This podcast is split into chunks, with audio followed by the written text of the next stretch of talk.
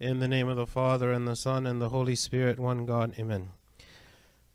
Today we know that this is a great Friday, the day of the crucifixion of Christ. And if we look at the trial that happened uh, right before the crucifixion, one might imagine that when anyone has the opportunity to question Christ or to be with Christ or to speak to Him personally one on one, that they might turn from their ways, so they might understand things differently. And we look at the example of both the Pharisees and Pontius Pilate and how each of them were involved in this story and this trial that happened before the crucifixion, and yet each of them continued in their way and did not turn aside or change their mind or stop whatever it is that they were already planning to do. And we see that each one of these characters had a different motivation in what they were doing and why they were doing it. So I'm going to speak just briefly about the three main characters in the trial of Christ, who was Christ himself and the Pharisees and Pontius Pilate. And we see each one of them is motivated by something. And this motivation actually doesn't change. From the very beginning to the very end, each character is motivated by something. The Pharisees and the Jews, they're motivated by their self righteousness. They believe themselves to be righteous people, and they believe this man to be a sinner, and so they want to crucify him. And all they care about is demonstrating their righteousness in front of the people, that they would be righteous and they would prove this man to be a sinner. And they try to find all these excuses of things that he's doing wrong so they could justify whatever it is they wanted to do to him. Pontius Pilate, on the other hand, he is driven by fear and self preservation. This is the main thing he cares about.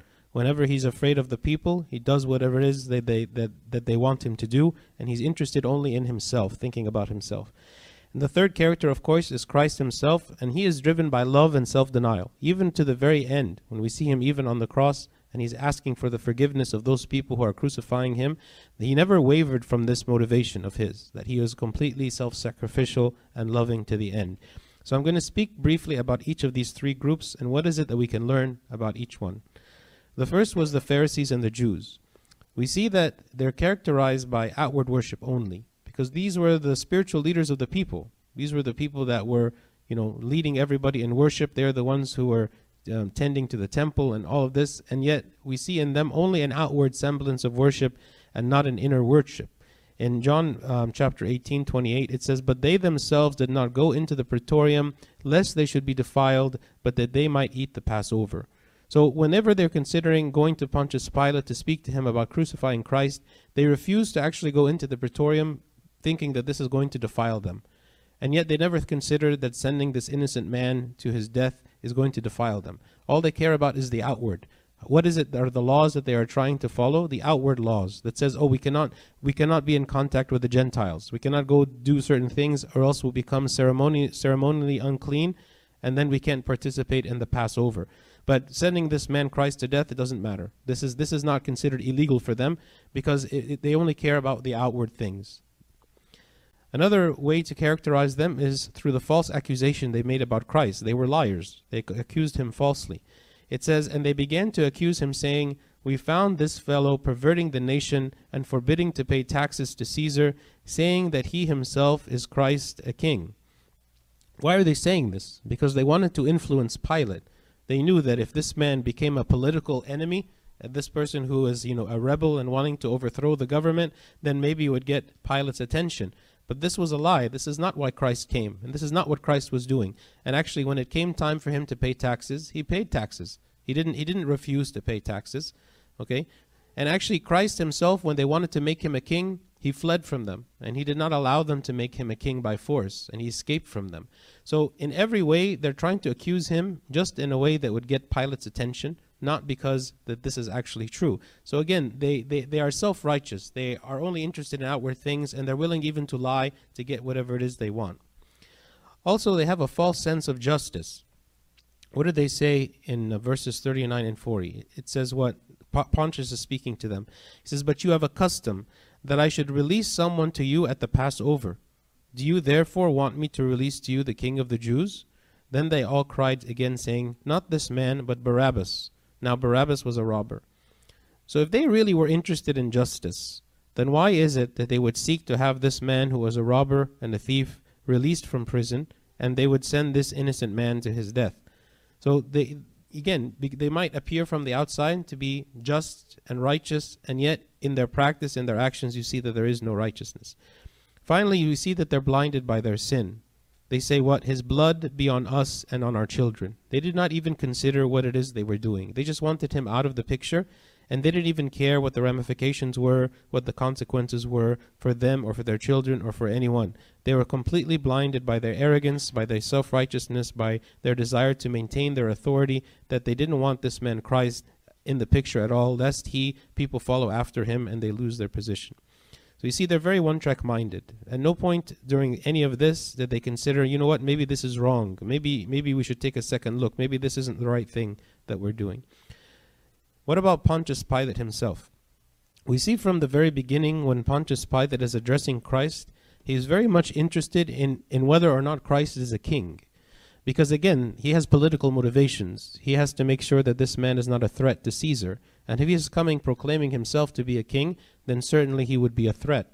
So he, we find many times he keeps asking Christ about his kingship. He's very interested in that.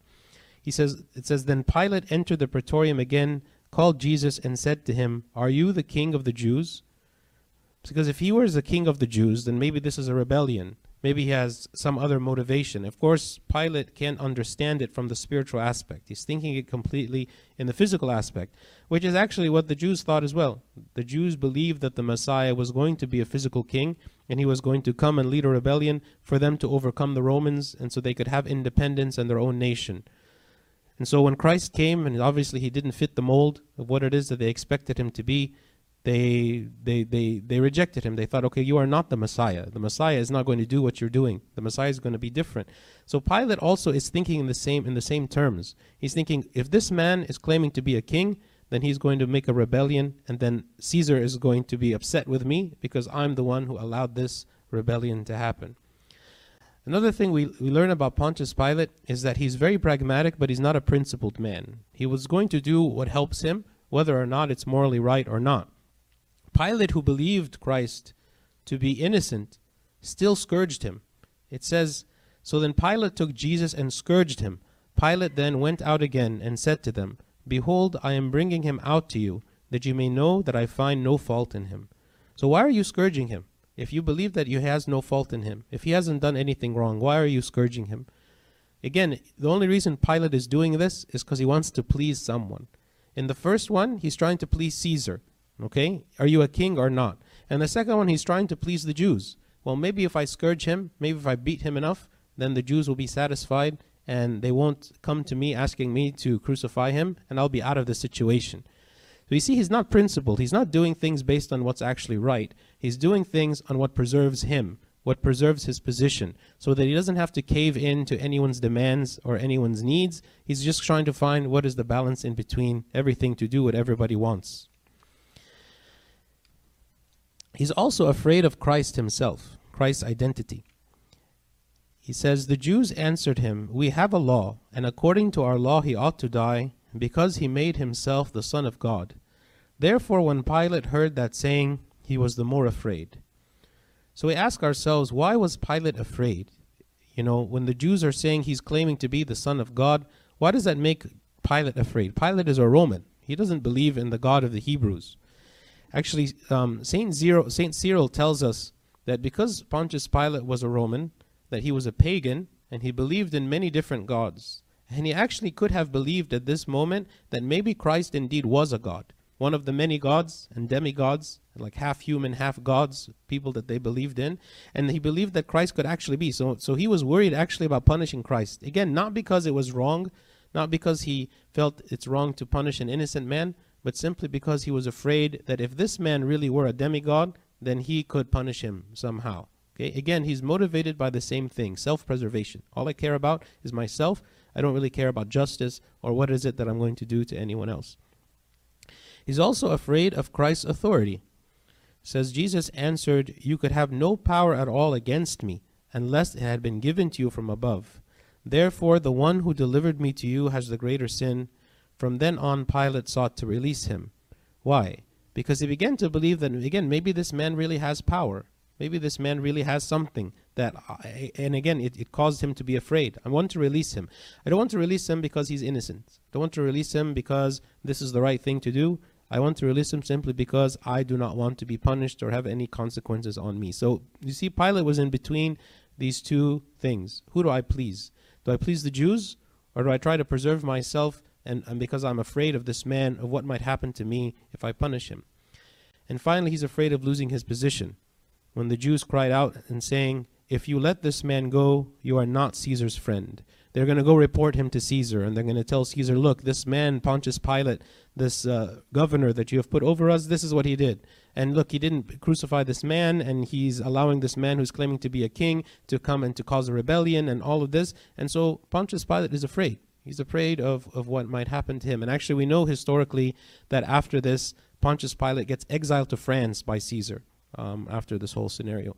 So Pontius Pilate is like, in this whole situation, he has no clear identity. He has not stood up for anything. He simply wants what's best for himself and how to get out of any kind of trouble.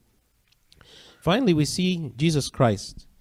Again, we said Jesus Christ is motivated by a self sacrificial love for everyone from the beginning to the end. Has nothing to do with who he's speaking with, whether he's speaking with a harlot, a prostitute, a tax collector, the Pharisees, Pontius Pilate. It doesn't matter who he's speaking to. He's trying to save every single person, and everything that's ever come out of his mouth was for the purpose of saving someone. Okay, and we see this reflected here as well. He speaks these words of salvation to Pontius Pilate. It says, Then Pilate entered the praetorium again, called Jesus, and said to him, Are you the king of the Jews? Jesus answered him, Are you speaking for yourself about this, or did others tell you this concerning me? Why did he answer this this way? Why didn't he just give a clear answer? Why is it that he's speaking in this way? He's trying to redirect the mind of Pilate from whatever Pilate is trying to understand, which again is just the political motivations of Christ. He's trying to redirect him to something more maybe actually Pontius Pilate himself needs a salvation. He is the one who needs a savior. Okay? So we see here that Christ speaks. At other times when Christ was accused of something, he just remained silent. He didn't say anything. But here Christ is speaking. He's trying to communicate something to Pontius Pilate that is deeper than, than the answer that Pilate is asking for. So these words are for Pilate's sake. These words are for Pilate's sake. Why is he asking this question? Okay, he wants Pilate to start thinking, okay, why am I asking this? Is uh, what do I know about Christ? Is what I know about him only what I've been told by others, or maybe the reality is different than what he has heard from the Jews? Maybe all the evil things that the Jews have said about him are not true, and Pontius Pilate should make that decision on his own. Then he goes a step further, and he actually reveals himself to Pontius Pilate. He says, My kingdom is not of this world. If my kingdom were of this world, my servants would fight, so that I should not be delivered to the Jews, but now my kingdom is not from here. Keep in mind that Pilate is the only one hearing this. This conversation this is not said in a sermon where many people would listen and maybe be convinced of something or repent. This was completely said only for Pilate and no one else. Christ is trying to reach Pilate. And he's appealing to what? He's appealing to power here in this point. The Romans, they, they cherished power. They looked up to power. They respected power. That's the way that they thought. They thought in terms of power. Okay? So here, when Christ is speaking, he is revealing that even though I appear weak to you, and even though I am going to the cross and I'm being, you know, turned in by the Jews, that I am actually a king and my kingdom is beyond this world, that my servants would fight for me if I choose to, but I have not chosen them to fight. Because he wants Pilate to understand that he is very powerful. And simply because he is now a prisoner and because this is happening to him, it does not mean that he is weak. Okay? So he tells Pilate what? First, that he has servants, right? This man who is a prisoner, who is accused of these things, he is not just any man. He has servants. And these servants will fight for him, and he has an entire kingdom. And this kingdom is even above the world. And of course, this conversation is going to make Pilate afraid of him. He's going to say, Well, who is this man? If he really is a king and his king and he's a powerful king, I'm afraid of him. I don't want to crucify him. And we know, of course, that after this, Pilate was trying to free him. So, but again, why is Christ saying this? He's not saying this because he wants to boast of his power. He's saying this because he wants Pilate to change. He's saying this because he wants Pilate to be saved. Then uh, Christ actually gives Pilate an invitation to learn more about the truth. He says, You say rightly that I am a king. For this cause I was born, and for this cause I have come into the world, that I should bear witness to the truth. Everyone who is of the truth hears my voice. He's now appealing personally to Pilate. And we can see that, that he's speaking about the truth. And he's saying that I have come to bear witness to this truth and that, you, that those who hear me would listen to the truth. Pilate was now the one hearing. He was the one listening to the truth. At this point, it's possible that Pilate had never actually heard Christ speak before. And now, for the first time in this one on one conversation between Christ and Pilate, Christ is revealing and saying all these things to him so that he would change and be transformed. And, and it actually gets to Pilate. For the very first time, Pilate says something that he's never said up until this point. Everything he's been talking about has been related to Christ being a king, whether he is the king of the Jews or not, and what does that mean, and where is he from, and all of this. Because again, he's interested in the political motivation of Christ. But here now in verse in John 18:38, for the first time, Pilate said to him, "What is truth?" Right? Pilate's mind has been changed now from thinking about okay, the situation where Christ is a king or not, and the crucifixion, and now he's actually starting to think about the words that Christ is saying. Okay? Christ is actually telling him that I am your king. I am not just a king, but I am your king. This is what he's saying when I come to bear witness of the truth. And everyone who is of the truth hears my voice. Christ is telling Pilate, I am your king. Come and believe in me. Okay? Now, unfortunately, Pilate misses the message. Because even before Christ had an opportunity to respond to the question, What is truth? He says what? And when he had said this, he went out again to the Jews and said to them, I find no fault in him at all. So Pilate was at this point where he was very close to actually listening and maybe even believing what Christ had to say, but then he came back again to himself and he said, What, you know, I'm actually more interested in just preserving myself. I find no fault in him. I'm afraid of him. I don't want to do anything to him. And he's again trying to find what is the balance that makes everybody happy so he doesn't get in trouble and he's, he gets to maintain his position. So we learn in this story one, that even though we are actually having a conversation with Christ, and even though we are actually present at the trial of Christ, and even though we actually see the crucifixion of Christ, it doesn't mean that we are changed. When we come here to the church on Good Friday and we read all of these readings and we pray all of these prayers, maybe to some it just feels like we're just remembering a historical event, something that happened, something that doesn't really have any direct direct impact on me, on my life, on who I am. And maybe even the words of salvation to us have we've heard them so many times, it just becomes repetitive words that we hear and we say and we talk about and it's lost its meaning. But when we remember ourselves and the sins that we actually commit and the sins that we actually do on daily basis and how we have fallen from the grace of God and how Christ here is restoring us and again to the Father, we should have a different understanding and a different sense.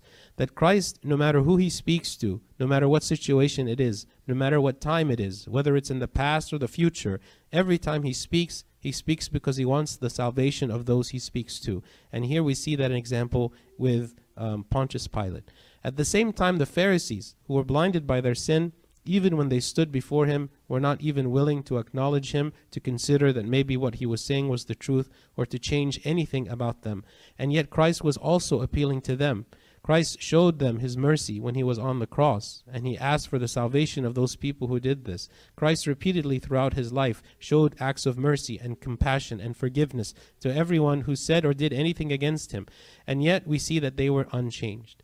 So we see the real character of people and we see the character of Christ was one of love and compassion all throughout, whereas the others, they had different motivations and understanding. So we ask that God would help us to love as Jesus Christ loved, and to also know how to receive the love of Christ, and to understand the magnitude of the love that He has for us, that even when we would be in the position of crucifying Him, as Pontius Pilate did, that He would still try to reach us and transform us and show us His love so that we would be forgiven from our sins. And glory be to God forever. Amen.